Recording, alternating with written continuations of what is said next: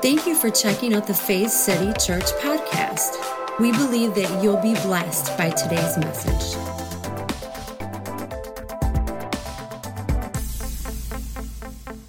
Well, hey, family, God is definitely the God of miracles, and this is the day that the Lord has made. So let us, together connected, rejoice and be glad in it. I'll tell you, it's great to be together again. And as always, Pastor Kristen and I, we count it as an honor and a privilege to be able to speak into your lives and really bring you God's goodness, bring you hope, life, and the truth of who you are, both through worship and scripture. So this morning I want to start in 2 Corinthians and chapter 5. I'm going to get right into this.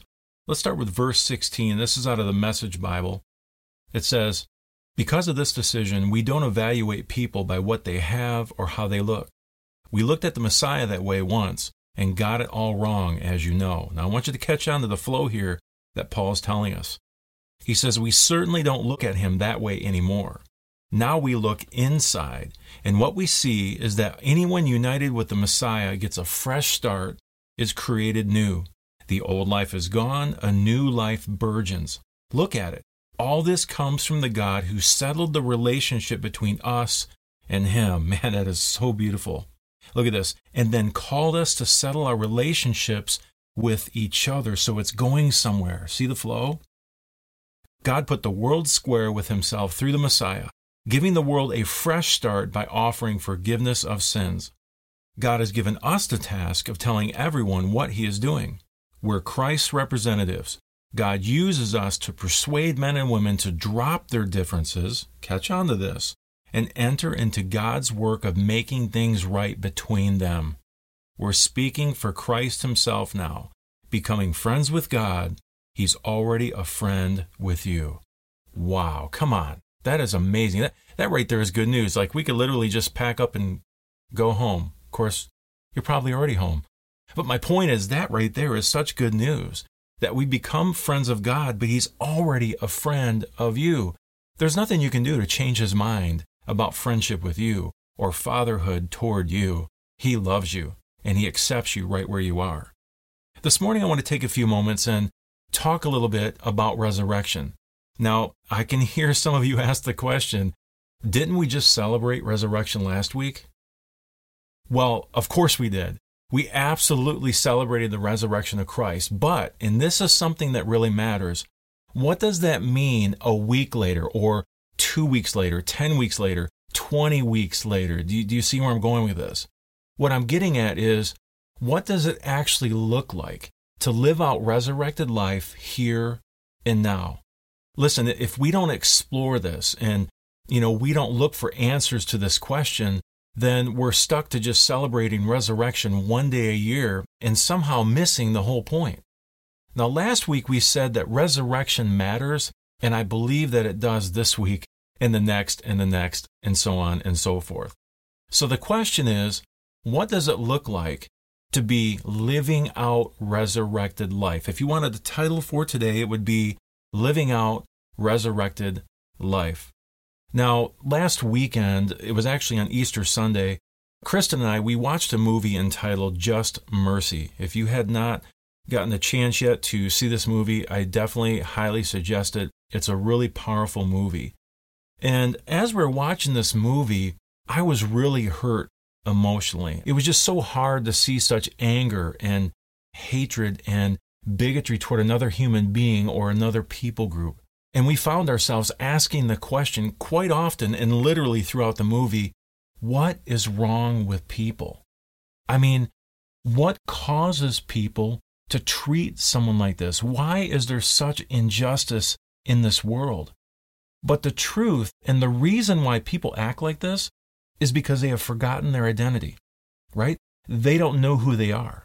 We could actually say that they are being ruled by sin. You see, the Apostle Paul actually deals with this in his letter to the Romans, Romans chapter 6. Let's turn there. And we're going to look at verse 5 and 6. Read this with me. For if we have been united with him in a death like his, which, by the way, we have been, we will certainly also, look at this, be united with him in a resurrection like his. For we know that our old self was crucified with him so that the body ruled by sin might be what? Done away with, that we should no longer be slaves to sin. You see, when someone is acting in this manner, or I would say outside of their true self or identity, like the movie Just Mercy, or let's be honest, even in our own life when people are acting crazy and acting a fool, right? They are literally being slaves to sin. But here's the thing we've been freed from the slavery of sin. And this happens, of course, through our death, burial, and resurrection with Christ. But here's the deal not all of us are operating from true identity. We all have blind spots in our lives. Can I get one amen this morning on that? We all have blind spots, right? We've all been here. We've all had to deal with lies that we've believed about ourselves, others, and God. So, in that vein, what does all this slavery to sin talk have to do with living out resurrected life? First, I think we need to see what the definition of sin is according to the scriptures. I think this will help us draw a parallel between what it looks like to live a life in bondage to sin versus what it looks like to live a resurrected life of newness.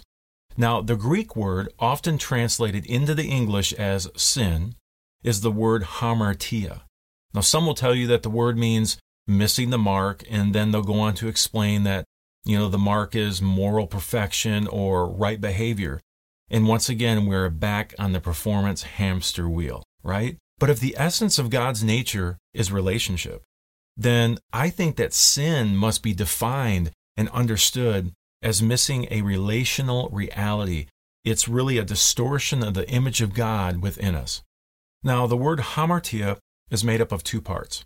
The first is a prefix, and the prefix is ha, H A dash, which is a negation. It's kind of like un or dis. For example, if you like something, you put dis on the front of that and now you dislike. So it literally changes the meaning of the word. So the prefix ha and the word martia, which is from the Greek root word meros, which means this part, portion, or measure. Now, some scholars say that it specifically means form, origin, or being. Now, that word origin, if you've gone to Faith City for any amount of time, we would immediately think back to the word father, which in the Greek is the word pater. And what does it mean? Source or origin. This is big. So the fundamental meaning of sin is negation of origin or being, or we could say formless. Yes, it's certainly about missing the mark, but the mark is not perfect moral behavior. The mark is the truth of your being. There is a truth about who you are. God's proclamation about a very good creation is the truest about you. It brings me the verses in Scripture like this For all have sinned and fallen short of the glory of God. This is where word meanings are extremely important, right? For all have sinned and fallen short of the what? The glory. That word in the Greek is doxa which means to have a good opinion of. So, literally, when we are wallowing in sin, when we are lost in sin, it's because we have fallen short of God's good opinion of us. Whole new meaning, right? Just one word can change the meaning of everything. So, again, yes, sin is missing the mark. But you guys, it's the mark of the truth of your being. It's when you fall short of God's opinion of you, how He sees you, as his very good creation. That's when we wallow around in things that are outside of our identity. See, that very good creation is the origin of you, the truth of who you are in your being. Sin, then, is anything that negates, undermines, or misrepresents the truth of who you are, no matter how pretty or how ugly that is. Now, I heard someone actually put it like this they said behavior becomes either an authentic way of expressing the truth of your good creation or an effort to cover up, we could say performance mode or performance behavior, the shame of what you think of yourself. Because many of us walk around and we really do feel shame. We really do feel worthless. But listen, when you understand who you are, everything changes. Understanding your forgiveness and your newness in Christ, or we could say resurrection, what does it do? It awakens you to your true identity and in turn results in behavior that reflects that identity. So, you know, many times we see sin as a verb when really it's a noun. Sin is living from a wrong identity. But when we get that identity right, then our actions will reflect the proper understanding of our identity. Are you catching on to this? This is huge. So, this resurrection story has depth. It's not light and fluffy because resurrection requires death. We talked about this last week.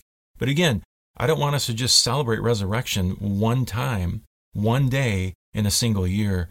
I want us to celebrate resurrection every day. And guess how that happens?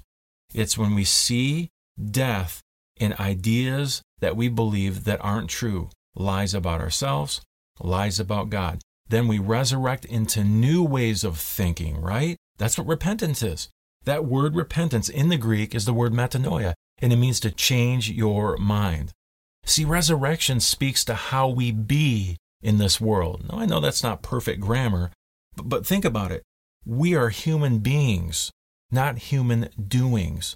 So again, resurrection speaks to how we be in this world. Resurrection is about living in a better way. The resurrection also says that there's more and that the last word hasn't been spoken yet.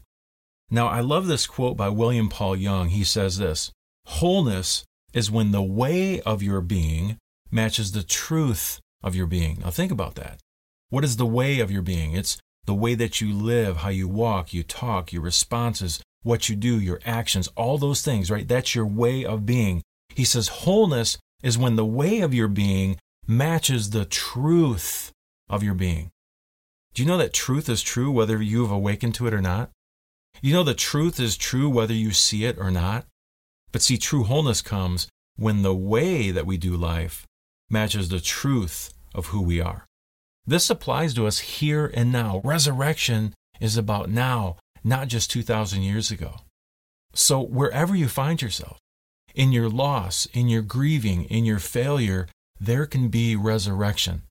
Suffering, injustice, exclusion, racism, hatred, bigotry, violence, they don't have the last word. When you find yourself in the midst of trials and adversity, I mean, like even right here and now, right? You may ask the question, is that it? Is this all there is?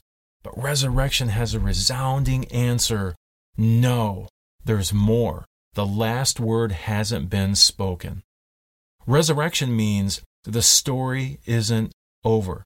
Now, just as an example of what it looks like to walk out true identity and resurrected life in the midst of strong emotions, let's go back to the way I felt when I watched the movie Just Mercy.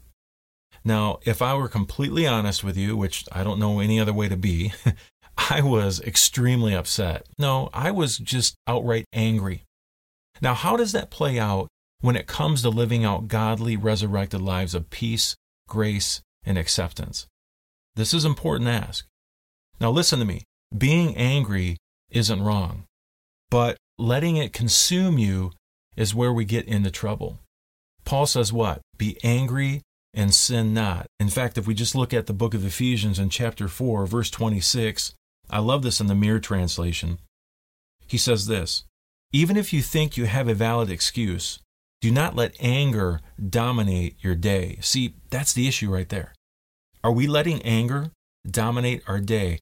Are we letting it consume us to the point where we're letting it, anger, control our reactions and our actions to situations? Right?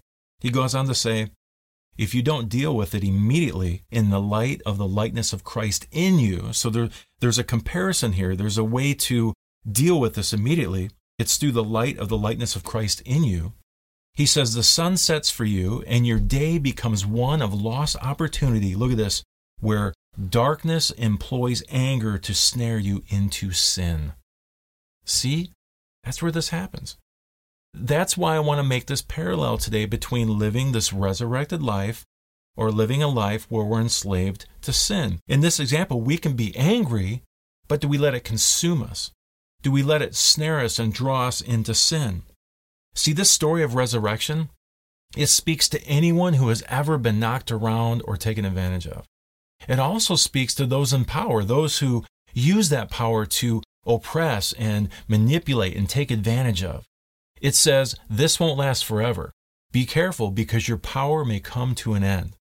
Think about this for the first thousand years of this Jesus movement, this idea of the cross and resurrection we referred to as Christus Victor, which means the conquering of death. So this story was one of all life being affirmed. It's more than a story about you and your heart. It's about you being joined to something much, much bigger. It's God affirming life across the whole span of the universe. You matter. I matter. We have purpose. God created us for relationship, my friends, and He took on flesh to show us what that looked like. Resurrection was a big yes to life and to us. Do you follow that? Are, are you catching the spirit of this this morning? Resurrection matters. But again, we can't just leave it to celebrations once a year. This is an everyday experience where we're bringing death to lies and old ideas and we're resurrecting to a brand new way of thinking and doing. So let's look back at Second Corinthians in chapter 5. And I love this translation here in the Amplified Classic Version. Starting with verse 16. He says, Consequently, from now on, we estimate and regard no one from a purely human point of view, or we could say in terms of natural standards of value. No, even though we once did estimate Christ from a human viewpoint and as a man, yet now, see, here's the change, we have such knowledge of him that we know him no longer in terms of the flesh. Verse 17. Therefore, if any person is engrafted in Christ the Messiah, he is a new creation, a new creature altogether. The old, previous moral and spiritual condition have passed away. Behold, the fresh and new has come. Do you see it? Do you see that resurrection matters? It's not just something that we celebrate one time a year. This should be something that we celebrate every single day. We're putting away old thoughts, old ideas, and we're resurrecting to brand new ways of living. And so, to answer my own question, why do people act crazy? Why do they act a fool? Why do we see such anger and hatred and bigotry and, and patriarchy, it's because people have not yet awakened to who they truly are. When we connect with that and we begin to resurrect in those facets and areas of our soul where those lies we believed about ourselves, we're walking those out. When we begin to see healing in those areas of our soul and we have mind change in those areas of our soul, guess what happens? We walk out life differently. We be who we truly are created to be. So, with all that being said, let's make sure that resurrection is being lived out through our lives. That no matter what comes our way, no matter the circumstances, the adversity, good days or bad days, that we are allowing the Christ in us, the kingdom in us, to live through us and reach those that we have connection with and the open door to speak into their lives. My friends, let's live out resurrection life. Let me pray for you. Heavenly Father, we first of all thank you for your love, your grace, and your goodness toward us. I pray that today, for many of us, we've had a mind change, that repentance has transpired, that we're seeing things a little differently than even we did before, that we're realizing resurrection really matters here and now, not just a celebration of something, you know, 2,000 plus years ago, but this is reality. This is now. If there's areas in our life, Heavenly Father, where we're not living out resurrected life, I pray right now by the Holy Spirit that you're showing us those areas. Jesus, we give you permission to heal those areas of our soul, to bring truth where we're believing lies. I thank you for healing and restoration in those areas of people's lives. I pray that we're beginning to walk out day by day more and more resurrected life in Christ. I just pray peace I pray security. I pray goodness over those who are watching right now. We thank you for all these things. In Jesus' name. And everyone said, Amen. For more information about Faith City Church, please go to faithcity.tv. As always, we pray that you would grow in the knowledge and grace of our Lord and Savior, Jesus Christ.